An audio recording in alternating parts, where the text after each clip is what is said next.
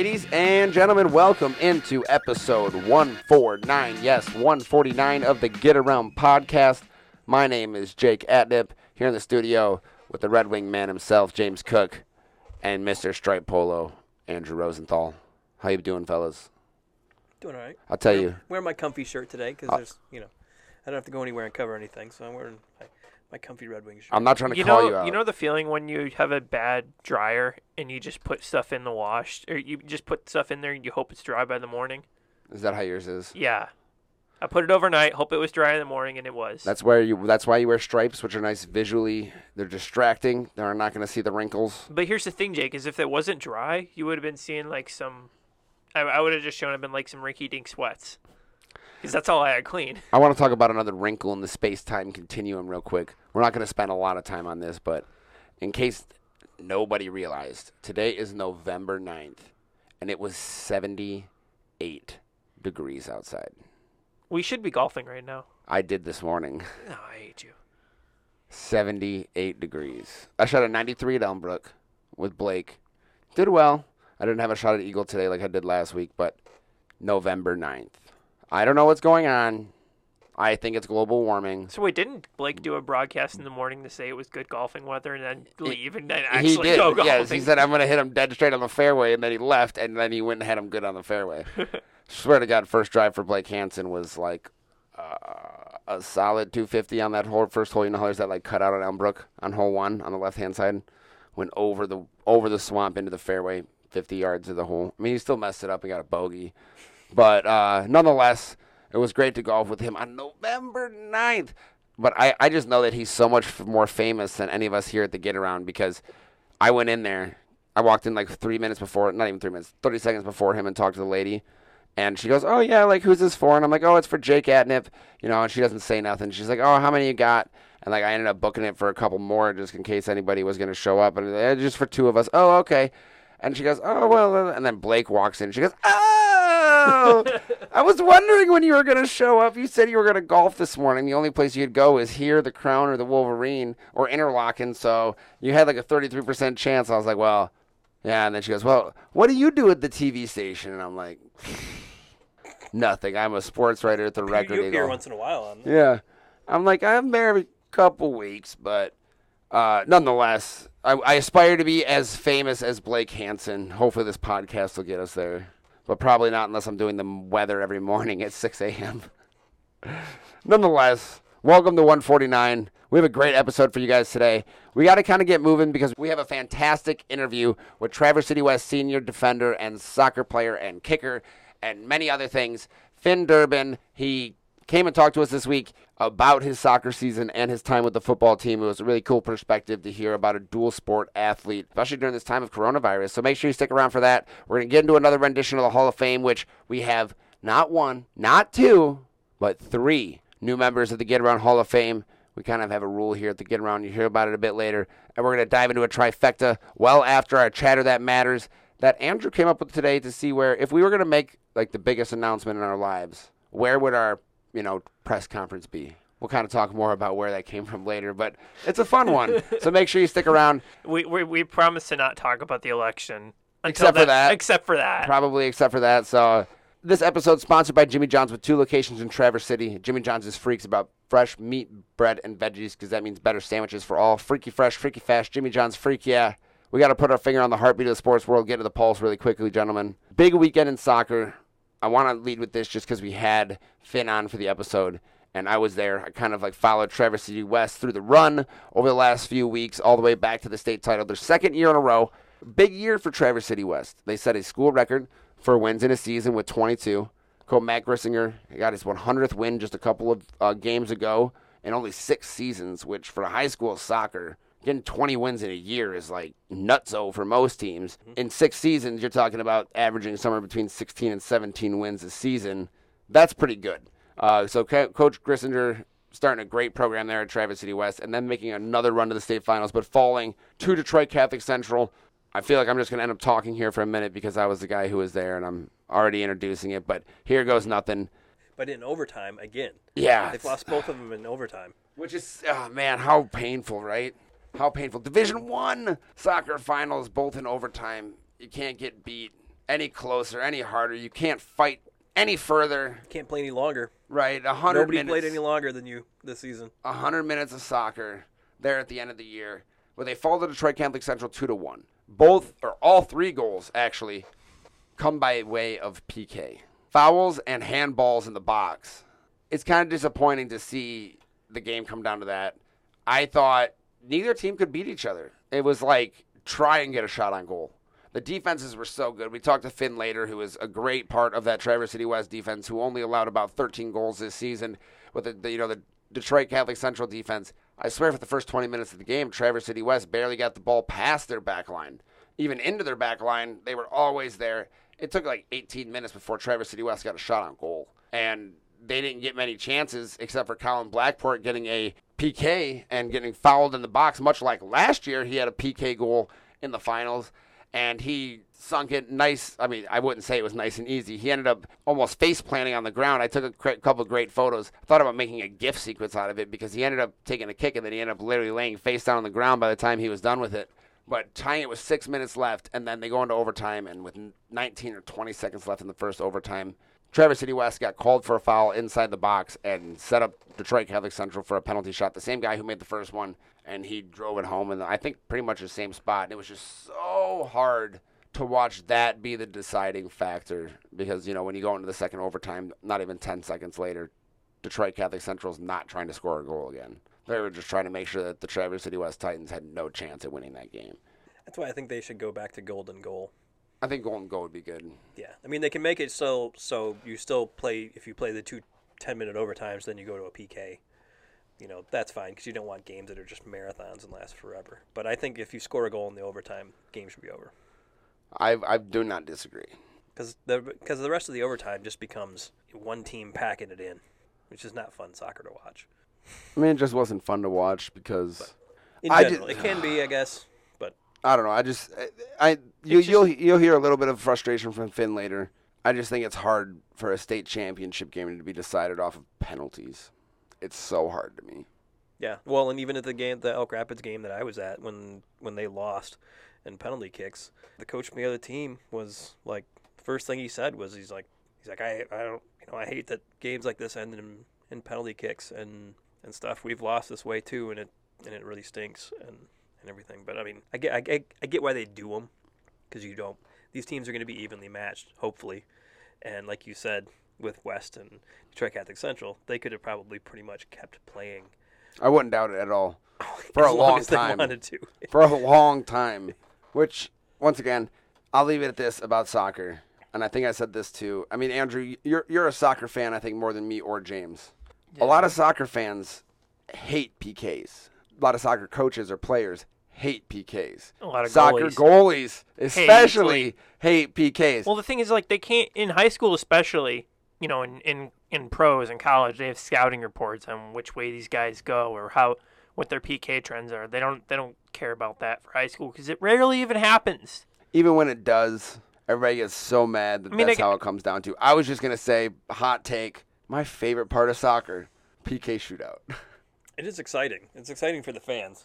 I think for the non, I- I think it's a, that's the thing is that I think it's exciting for non-soccer fans who are there to be fans, but the people mm-hmm. who really like soccer are like, this is the worst thing ever. Nah, Because the, the thing is, to save a PK, at least from a goaltender's perspective, they have to know ahead of time which way the guy's going to go, what he's going to do with the shot. You, you, you, it's pretty much a 50 50 chance. You pick one way.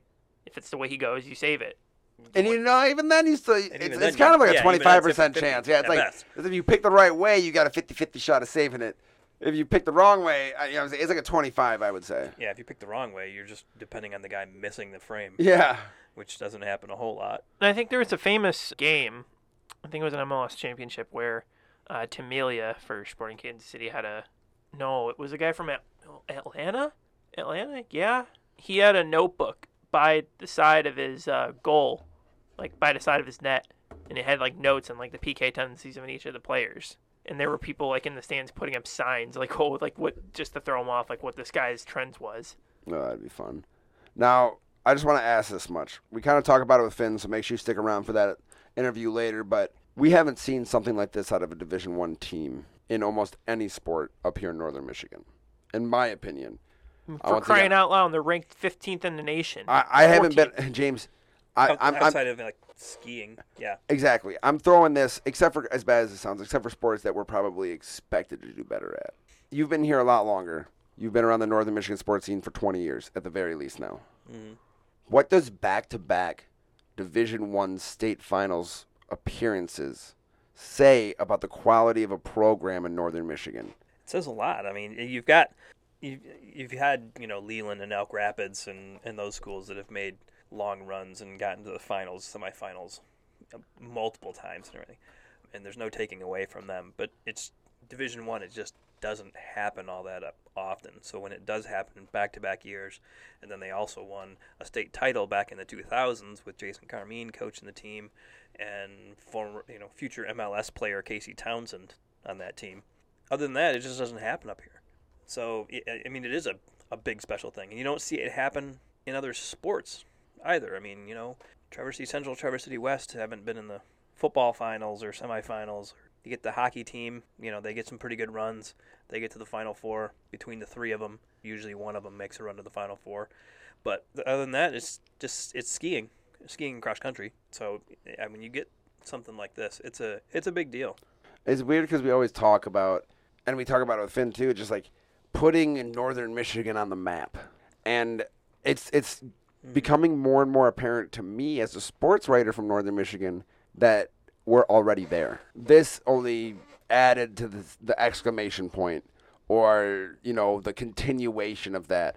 They, like you mentioned, they were in the Final Four for hockey two years ago, three years ago. Baseball, our, our bigger schools have been knocking on the door for a few years. You know, uh, a lot of our smaller West, schools. West did get one trip to the Final Four in baseball a couple it- years ago. it- but they, they've But been, they've been yeah. doing it. But you, you talk about Leland and soccer. But it's so hard to do it consistently in that division.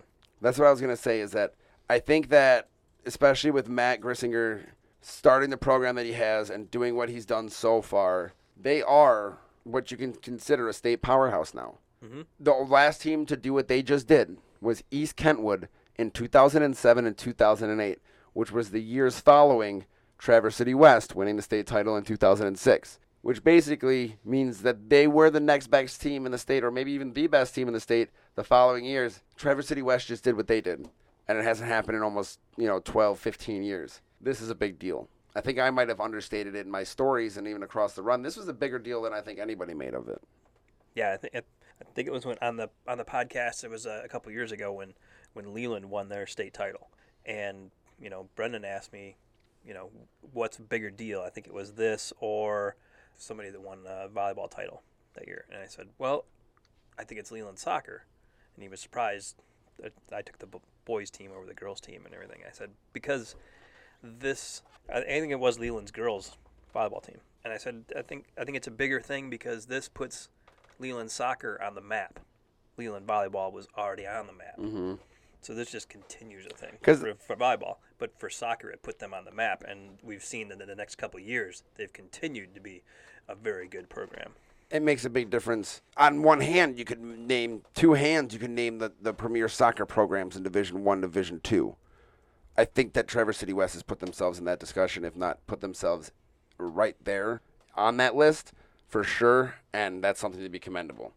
Let's keep going in the pulse. I want to talk about some football from this past weekend. Andrew, Mm-hmm. you were at a stellar game. Yeah, we kind of Jesus. we kind of we kind of brought this up last week on the podcast about something we had to watch out for. But Boyne City defeats Glen Lake in overtime. Can you kind of describe the madness that happened towards the end of that game, especially leading into overtime, and then how that played out in the final minutes?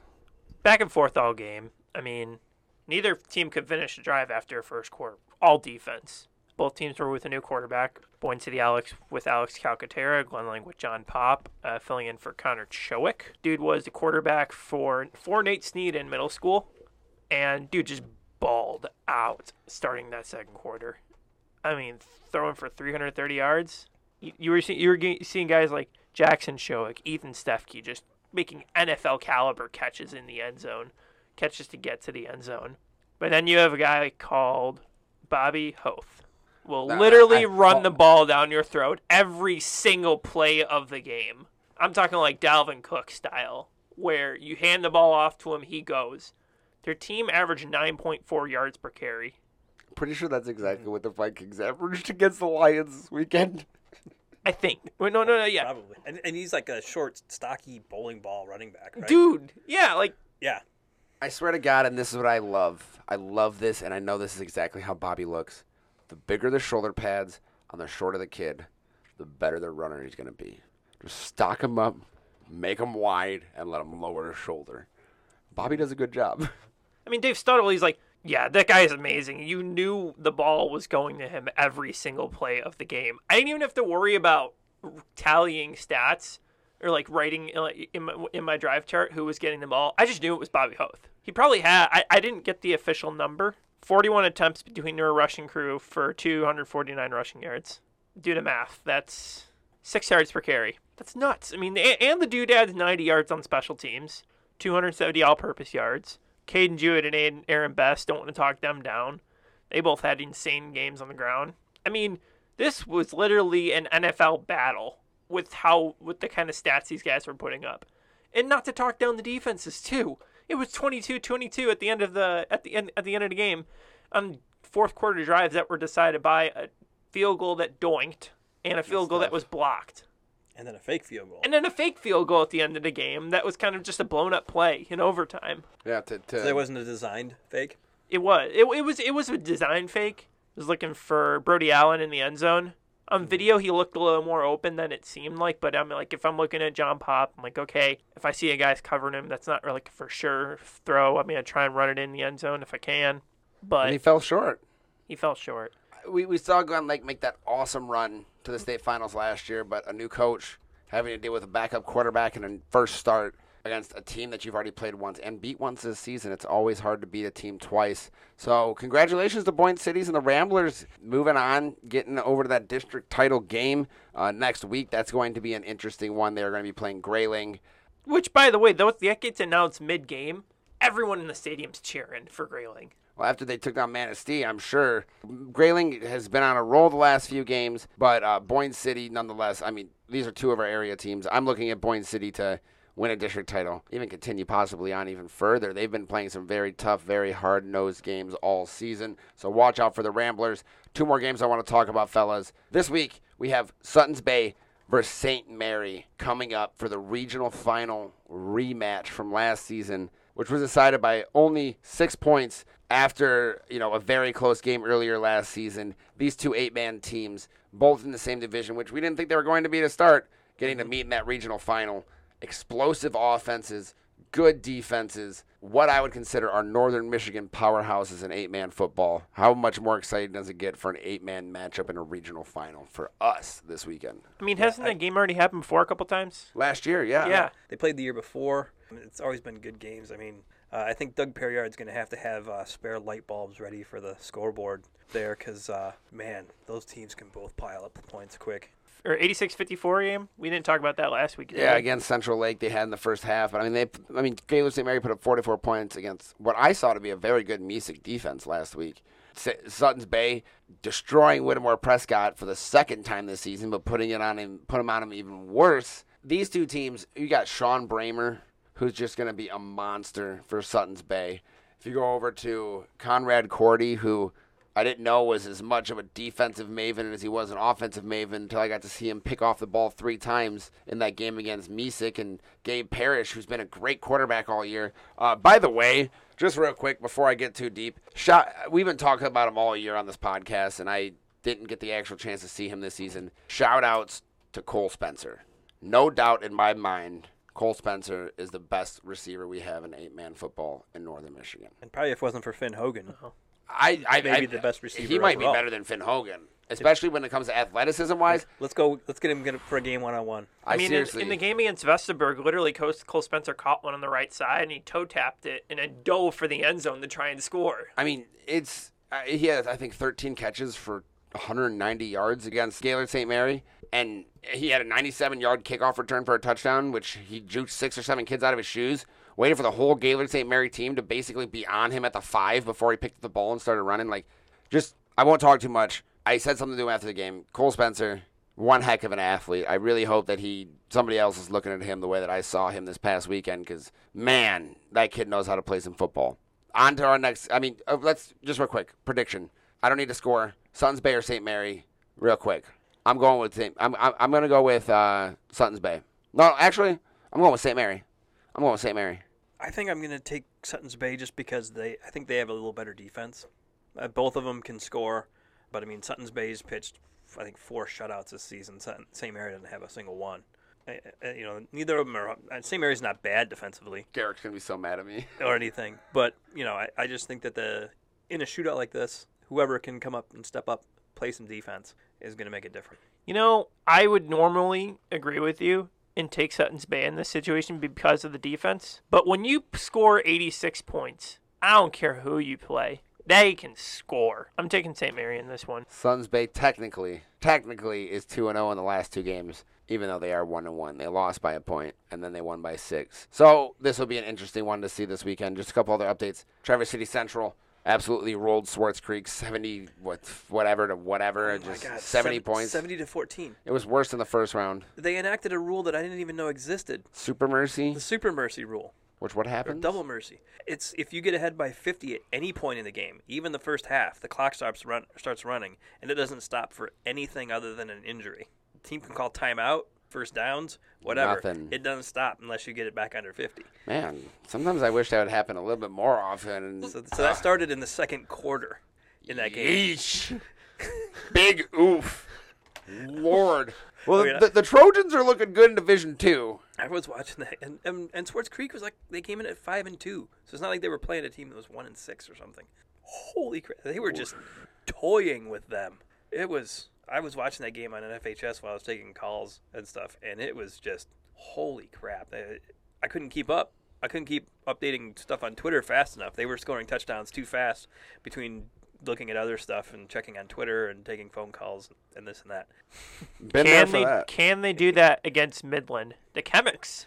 Eight zero. Oh. No, they It's gonna be they won't tough. Score seventy against Midland. God no, but they're on a good enough But roll. they They, got some momentum. yeah, I, I, I totally would not be surprised at all if Central goes there and beats Midland. When you talk about and this this we're we're gonna leave the pulse here. This is gonna be it for the day. But when you talk about Josh Burnham, Austin Bills, Carson Hall, and Carson Bordeaux. As basically your four skill guys with the ball in their hands, and your four skill guys on defense who are flying around the field. I think you have a good shot at a district title. Yeah, and then Carson Briggs mauling people in the middle. What a th- the three, the three Carsons. Yeah, the, at 276. That segment sponsored by Jimmy John's with two locations in Traverse City. Order a tasty sandwich today with the Jimmy John's app. We are going to dive in with our interview with Finn Durbin, the Traverse City West senior defender on the soccer team and the kicker on the football team. He gave us an insight on both of those squads. Let's go ahead and get a listen to that now.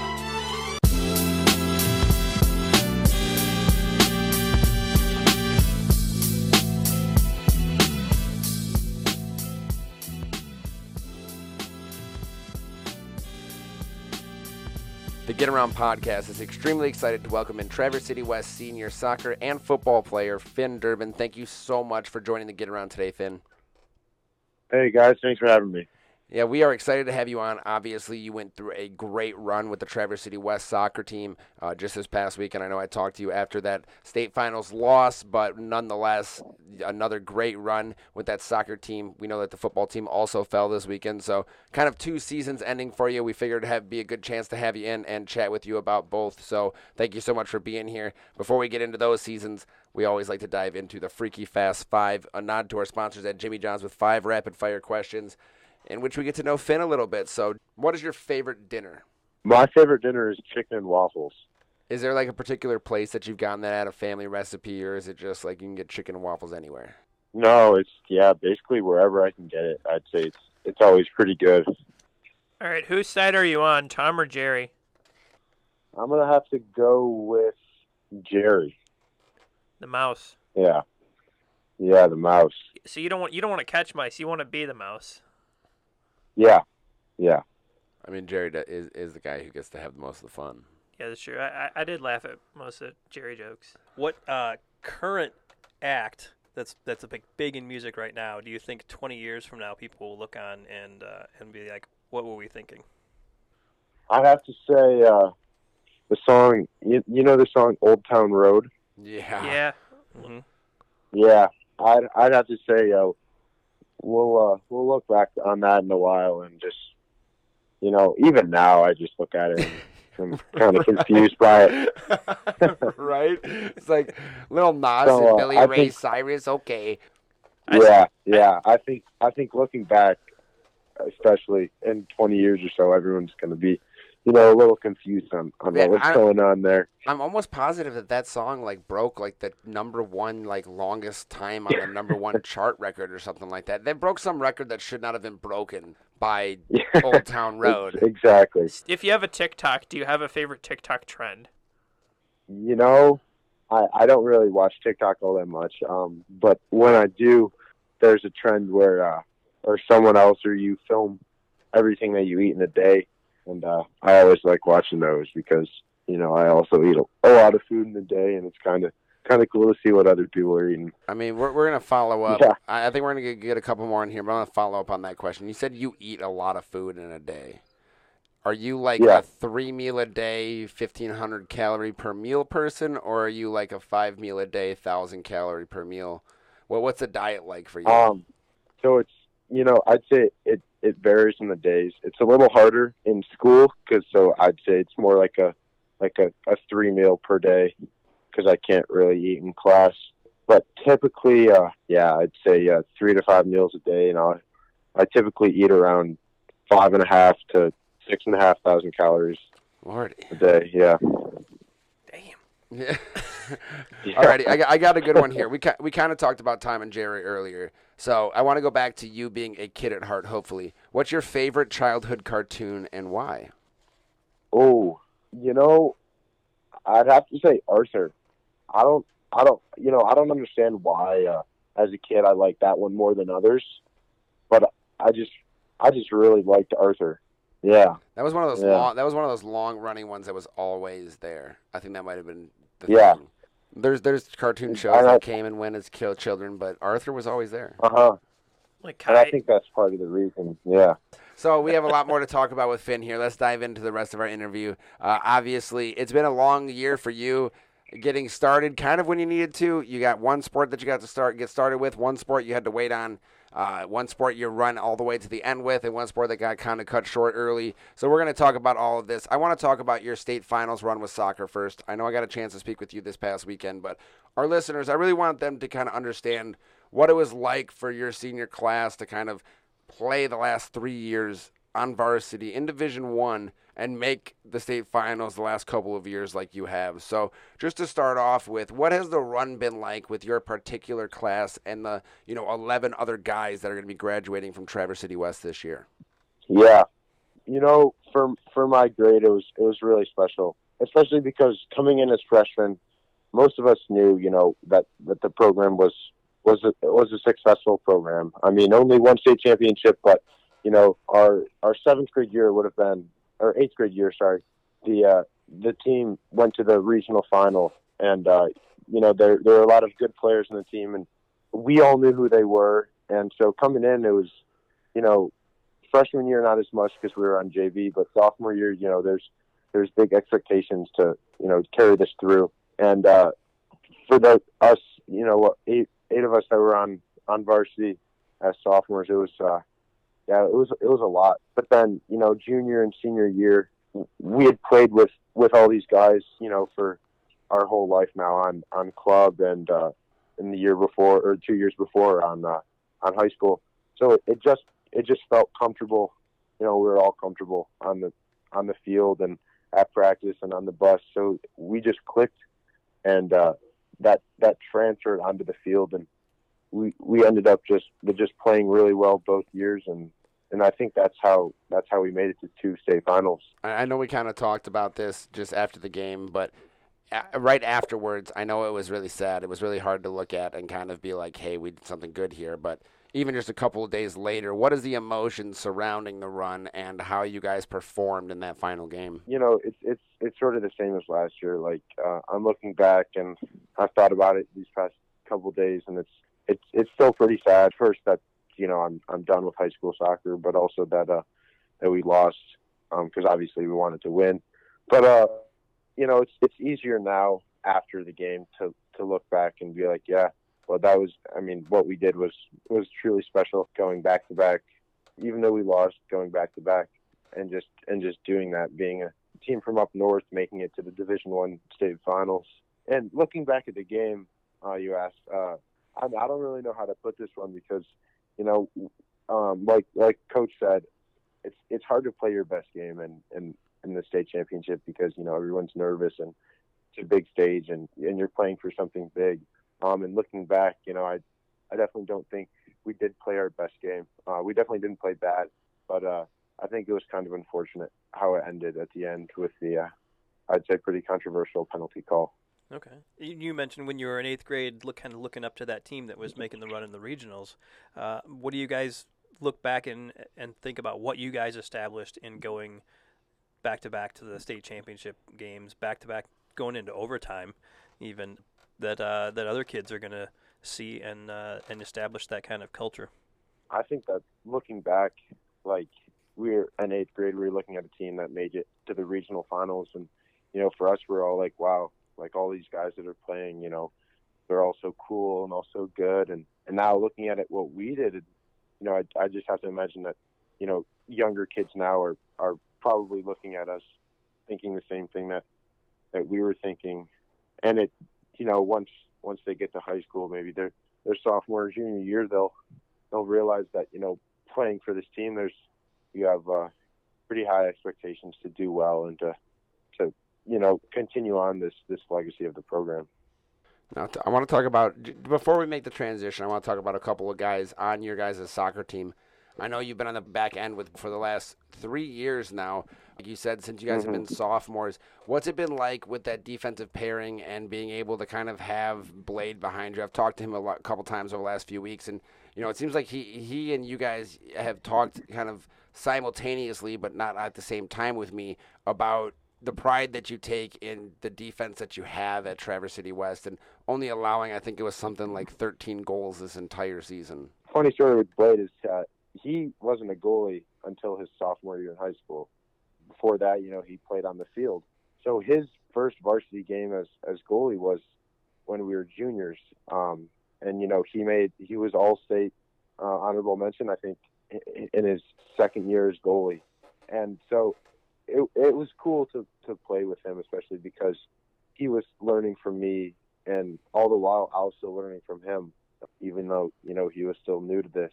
And uh, you know, Blade's just Blade's just just such a cool guy that it's it's easy to get along with him, and, and I'm able to listen to him and what he has to say on the field and off the field, and we're able to help each other out, and you know, keep clean sheets and and let in uh, the as small amount of goals as we as we possibly can. No, I know. Uh, I know soccer is kind of like your your big deal, but we, you know, kind of preface this that you're also were the kicker on the football team. They noticed that big boot of yours, and it, it has come in handy for both of these teams as it's gone on.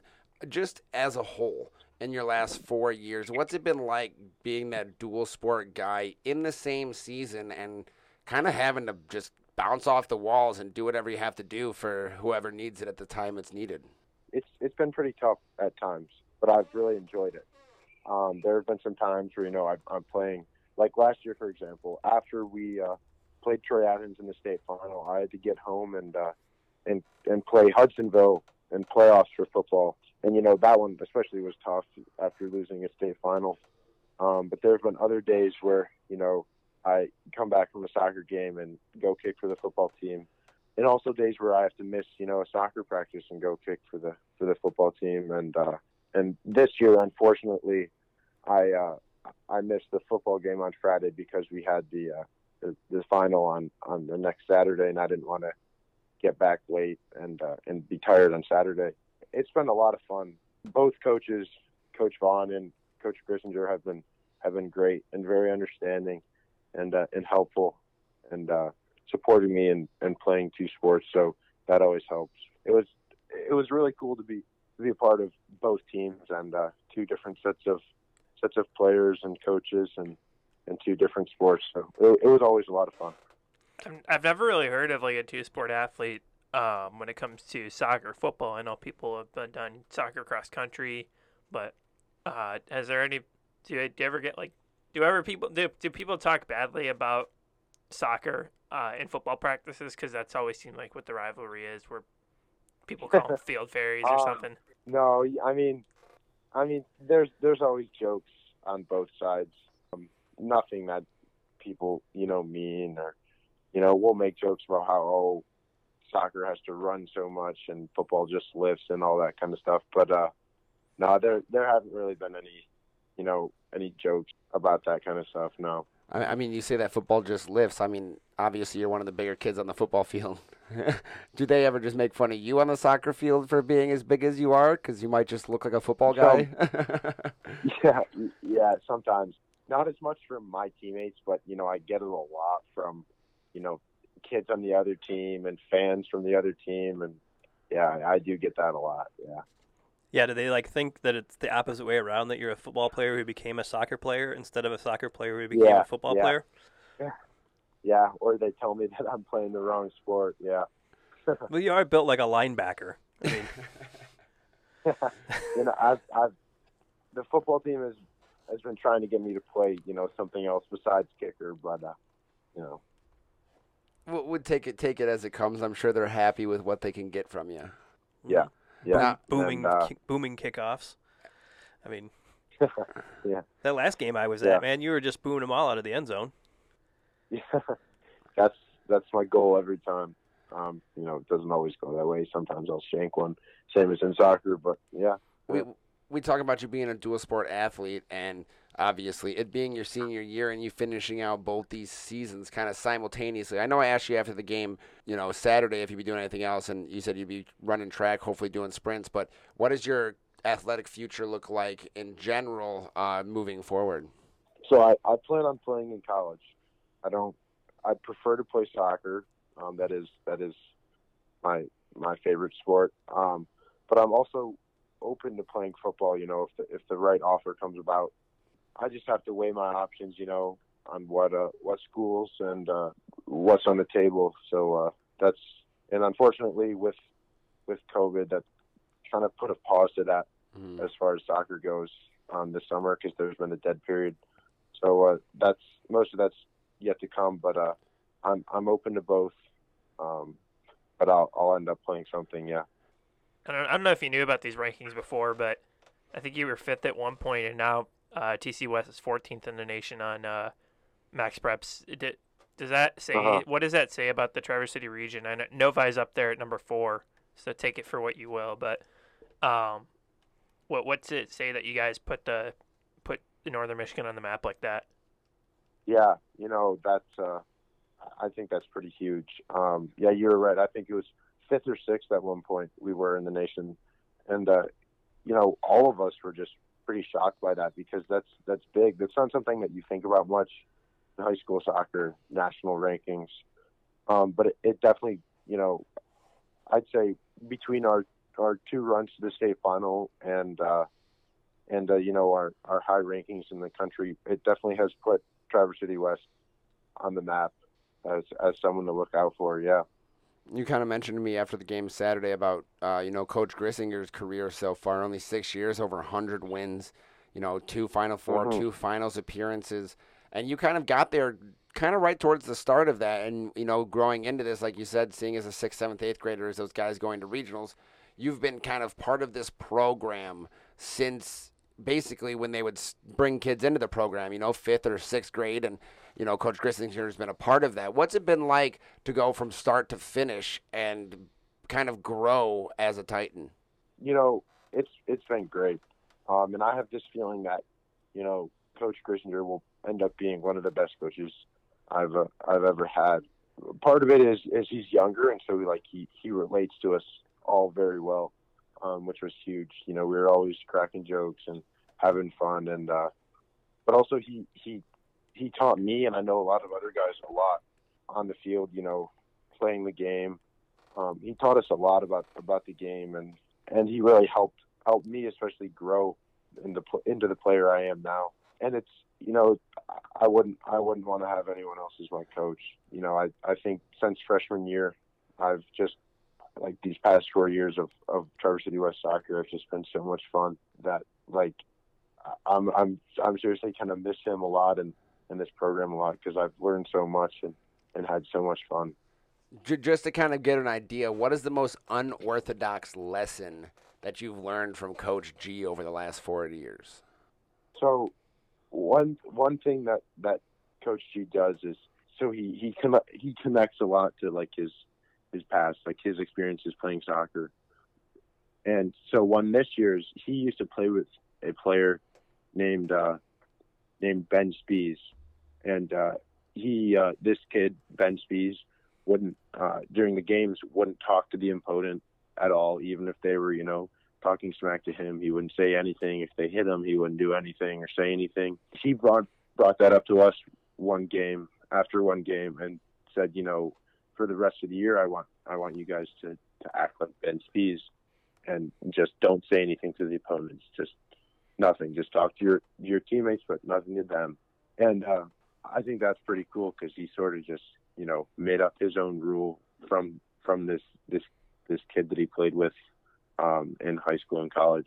Uh, During the the uh, Grand Rapids Union game, you know the when you were at the football game, they wouldn't let you kind of intermingle with the football team because of the you know being on the soccer team.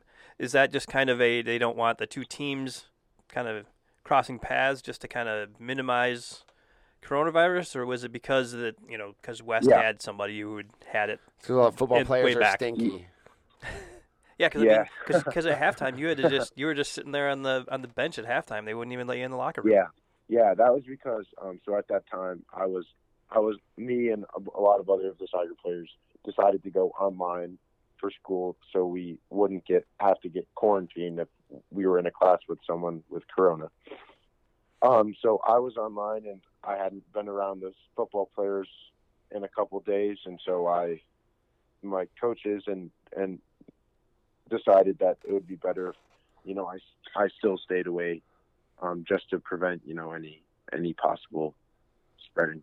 I'm sure it was all worth it, and the fact that you got to get back down to Comstock Park for another shot. I know, I, I I'll just put it in here because it's the podcast, and not as many people listen to this, and it's okay. I, I wouldn't disagree that the final penalty in the game was quite questionable, especially from my angle, which was quite close to your Mhm. angle. Um, and and I I know that that game was so tight. I and almost the, the thing. I, I I guess this is the last question. Do you get the same feeling that I do that? neither one of you guys were able to beat each other, and it, it could have gone on for a stalemate for a very long time. Yeah, yeah. I think um, you know both both teams for sure were very nervous and uh, probably not. Both of us probably didn't play our best game, um, and I I think it it was pretty much a stalemate. You know, without those penalty calls, not much else happened. And I think by the end of the game, we both teams, you know, were tired. Also, not really used to to playing in the heat. Um, um, so we're we're all pretty tired, and I think it it very well could have gone on to you know penalty kicks if if that that last penalty had not been called. I know it's crazy that we're talking about playing in the heat in November, right? Yeah, It's 72 right now. Right, but real quick, uh-huh. you would take Yeah. that over a snow snow-ridden final any day, right, Finn? you know, if I'm going to be completely honest, I would rather play in the cold. Oh, Sporting man. KC Oh. Uh-huh. Utah. Hot take. Yeah. Hot take. Did you see that? Yeah. There was a there was a MLS game. I think it was Sunday. No, it's Saturday. Sport Sporting KC literally played Utah in two feet two inches of snow. Yeah, you know, maybe maybe not that, but Or just uh, a little I bit like colder. When it's, uh, I like when it's cold and you know I have to wear gloves. Just something about it, you know, just reminds me of high school soccer. You know, for me, I don't get I don't sweat as much, so I'm not I'm not as tired at the end of the game. I just you know I just like it more. Well, we Yeah. hope we hope here at the Record Eagle to see you in more than just high school soccer. Please let us know if anything comes up and what your next move is. But we really appreciate you taking some time out of your day today and some time out of what is now basically the winter since it's going to go down in the weather and chatting with us here at the Good Rounds with Finn. Once again, thank you, thank you, thank you, and congrats on a great season both with the Titans football team and the Titans soccer team. Thank you, I appreciate it. Thanks for having me on.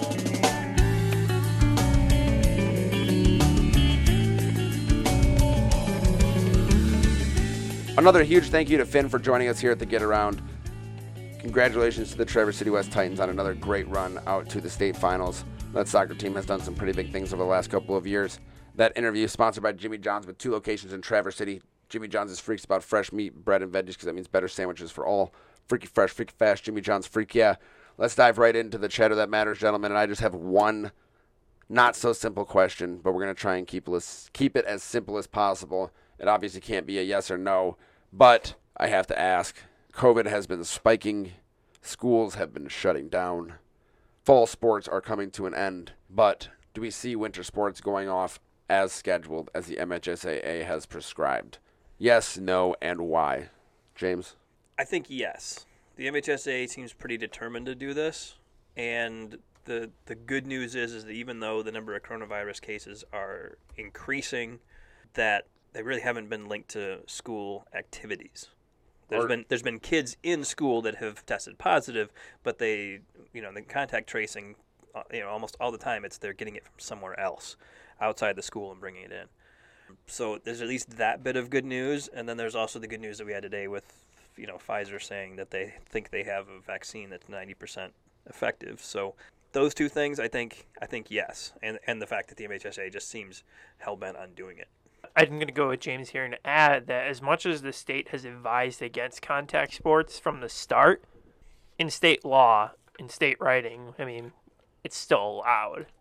I don't think the MHSAA is going to arbitrarily make their own decisions and say, even though it's allowed, we're not going to host a season. I think, if anything, they'd go the opposite route, as we've seen in the case of Illinois, who's completely ignoring the governor's recommendations, saying, "You're playing, you're playing basketball this winter because we said so." I, I wouldn't disagree. I, I mean, it's got to be so hard for the MHSA. This is the same thing that kind of like what you said. They seem very steadfast, or like you said, like there's nothing the state's stopping them from doing it. I think a combination of the two, which is like just speaking, especially with administrators and coaches, the what happened during the spring season and really the winter season last year. Basketball got cut off at districts. Not even a single pitch was made in any sport on the baseball field or softball field. Nothing was done during the spring. Not even just hell bent.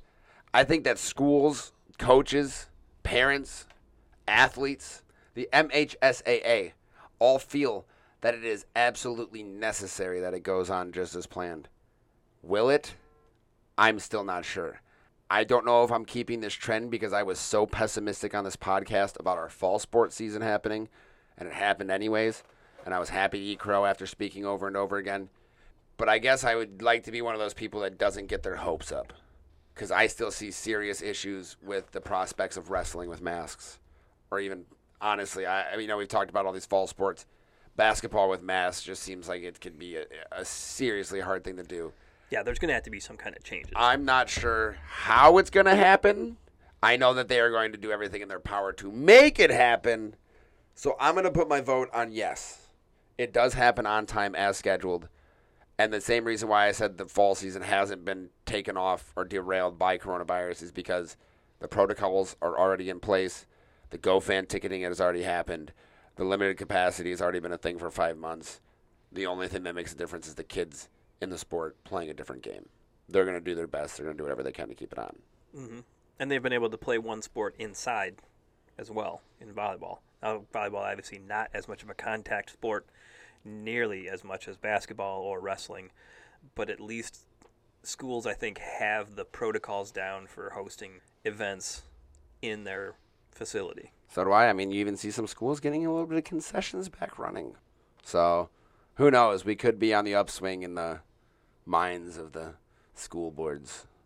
Nonetheless, it should be exciting to see. We have one more. I always say this as if it's the last one. But we have one more rendition of the Hall of Fame coming up. This one, special as always. We have some fantastic performances to tell you guys about from this weekend. We did not bring them up in the Pulse because we figured why not tell you about them here in the Hall of Fame. We had a big weekend from our our cross country teams down at MIS at Michigan International Speedway for the cross country state finals. Had St. Francis boys team taking third place, their highest finish ever the Traverse City Central taking a couple of top 10 finishes between the boys and the girls, and we saw three different individual state title winners across a few different divisions this weekend. If I didn't give it away, I believe those are going to be our three Hall of Fame nominees. I'll drop mine in there and go with Benzie Central sophomore Hunter Jones. Even though he has already been put into the Hall of Fame, already is a part of it, we kind of have this statute here to get around that when you get state champion, you get into the Hall of Fame. Hunter Jones, Division Three state champ for boys, back-to-back years at 1535. We know he was trying to get under 15 like he did at the Pete Moss invite earlier this season, but nonetheless, he blew the competition away. Congratulations, Hunter. You're my guy to put into the Hall of Fame. Andrew, who do you got this week? I'm gonna take uh, McKenna Scott from Glen Lake. Uh, when I talked to her after the, the race, she was just like, I didn't even know I was gonna win it. You know, a guy like Hunter, ranked number one in the state, running under 15 minutes a couple times this season, you probably think, oh yeah, I might have a shot at the state title this year. This year, if not win it by at least 20 seconds. But McKenna, it was a really close race, and she she powered through it. It was really hot, and she was like, you know, I, I'm gonna stay up. I'm gonna power push through it and race, and that's how she did it. And then we've got Emma Squires from Petoskey. She won the Division Two girls state title uh, by over 20 seconds, uh, like 24 seconds over the second place finisher, and led led the Northmen to the overall state champion as a team too. Um, along with uh, you know they had good finishes by Cambry Smith, Noel Vanderwall, Sarah Liederbach, Caroline Farley. I mean they they put five in the top 22. That's going to win you a state title. so congratulations to not only Emma, Hunter, and McKenna, but also to the Petoskey Northmen girls team for winning state titles this past weekend down at MIS. We kind of talked about it a bit earlier, but cross country has always been a good thing for us up north. Mm-hmm. Thank you for representing down south. And and do you see what Glen Lake did this morning? Glen Lake, uh, they gave they gave McKenna Scott an escort to school this Oh. morning. I thought you were about to say like instead key to of the city. instead of how they escort, you know, like the team back into town or whatever, they had like fire trucks and ambulances and all that stuff like that, and they gave her an escort to school this morning. Oh, well, that's exciting. That's a better. That, that that's more exciting than getting into the Get Around Hall of Fame, unfortunately. So congratulations, McKenna. I don't know about that. That segment is sponsored by Jimmy John's with two locations in Traverse City. Order a tasty sandwich today with the Jimmy John's app. Let's dive into our last segment, gentlemen. And we'll, we're not going to get too too long into this, but I'm just going to give you a little bit of background. I don't know if it was the whole Trump team, but Donald Trump tweeted out press conference 11:30 at Four Seasons Total Landscaping in Philadelphia this morning. And I think know ju- He he started off by tweeting out it's at Four Seasons. I, I- Four Seasons Landscaping. And this is the thing: is that I swear to God, I think I saw the tweet maybe before it got switched, but it didn't look any different after the fact. he said we're at the Four Seasons, and when you look at it real quick, you go oh, Four Seasons Hotel. You know, I was never gonna be there. It's mm-hmm. like, oh, they're at the Four Seasons Hotel.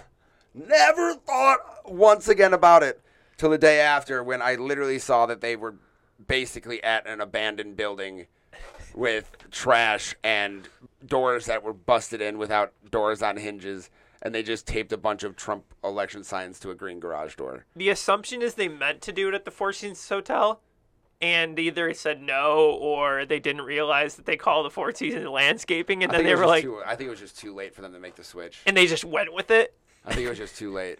But nonetheless, whatever whatever it was, it was funny. funny as all hell, and I'll put it that You way. could, you could When you see make Rudy, your own funny. when you look at it, I'm sorry, it doesn't even matter what happened. When Rudy, I, I, the best, what's really funny about it is that even me, they did a good job of disguising wherever the hell they were, because I saw the Rudy Giuliani press conference and I was just like, whatever.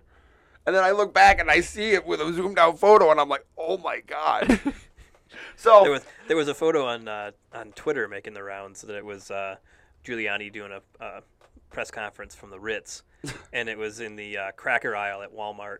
oh lord, at the Ritz. of a- in front of a bunch Now, now crackers. this prompted Andrew to bring up our trifecta for today. Where would your press conference be for the biggest news you could announce? It's it's a, it's a, it's a weird one. I can imagine a lot of our high school athletes have thought about this. I know most of the time it's in their like athletic complex gym when they make their signing day, but you know when you're like number one in the country or whatever, you might like be able to do something like that and have like your national signing day for a press conference, At a McDonald's. whatever it might be. That's yours. No, that, What- if if what was yours? You brought up the question. What, where, where's your preferred press conference arena? I went back and forth with one of my old uh, professors from KU on this, and I'm gonna go with the lobby of Abt Electronics in uh, uh, Glenview, Illinois. Okay, so no one from Northern Michigan will understand what Abt Electronics is, but it's like this. that's not a good way to preface it. Exactly. That's where I'm having my press conference.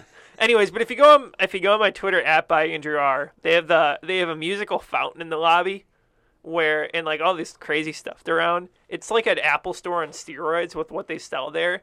Um, it, it it's just a normal appliance store, but it's like a it's like a fair of all this crazy stuff going around with high tech stuff in their lobby. And one of the things is this musical fountain, and I would love to have that in my backdrop of when I announce where I'm going to commit. I have a photo of it on uh, at by Andrew R on Twitter. You may, you made me think about that. This is not my answer, but maybe like the bean in Chicago, just like being right underneath it. It's like there's just like a really weird reflection of you as you do whatever you're doing. There's so many people that propose there, though. and But I- it's, I- it's so it's so cliche. You made me think about this, and if I was gonna do a crazy press conference for whatever I was gonna announce, like when I announced that I'm gonna be like going to Mars as the first man, or I shot a 76 somewhere on a golf course, and I have to have a press conference for it. I think what I'm gonna do is I'm gonna set up in one of those funhouse mirror rooms, where there's just mirrors on all sides in different directions. So where I stand, no matter who you are or what camera you have or whatever, it's like an endless, boundless room and, and they can't get away from you. right? And if you take a picture, like imagine this: if you're in like a room full full of mirrors and you take a flash picture, the picture will never be taken. Just be a flash. I don't know. Never-ending flash. Yeah, mirror. I wish I was the never-ending flash. so do you have a particular mirror? No, no, just like no, that- it, would just be like one of those mirror mazes that like every angle you look at, there's a mirror. So I if like there was carnival ones where it like distorts. No, makes no, you it look- wouldn't be No, all like that's what I was wavy. thinking. Tall No, it would skinny or just be really like all the pudgy. like different angles of mirrors. So like it's all yeah. What about you? I'd probably just do it from like the beer room in my house or something. You do got a lot of cool stuff in there. yeah. Ooh, do It's the kind of a I could hold on. I could just I I could imagine the press conference where it would be like, okay, like you're like the dude in the middle of like a national emergency where you have to stay on the air and you don't know quite what to say, so you just turn around and you start like pulling things off your wall and explaining them on camera to what what these are. Well, this is where I was. This is a garage sale that I got it at. the world's ending, but I got this at a garage sale a couple weeks ago. Mm-hmm. This is this is this is a vintage Y wing second series. It's missing the R two D two, but it has the bullet holes in the side. Yeah. okay, I just thought about There's this. the 18 van.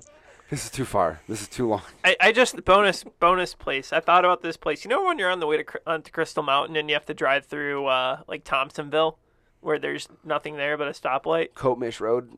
I think it is. The, the gun store. No, there's the um That, are you talking about that little town with the stop beef. sign? I'm talking about the beef jerky store. Oh, Mikowski's. Yeah. Do it at Mikowski's. Yeah, it's in Carlin. So that is going to do it for episode 149. We are going to be off next week in preparation for episode 150. It's going to be a big one. We're going to have a couple of guests, a lot of fun things to do the week of Thanksgiving. So make sure you turn in in two weeks to join us back here for episode 150 of the Get Around. In the meantime, follow us on Twitter at Jake Atnip, at James Cook 14, at by Andrew R, and of course our main page at TCRE Sports. We love you. Thank you. We'll see you for 150 in two weeks.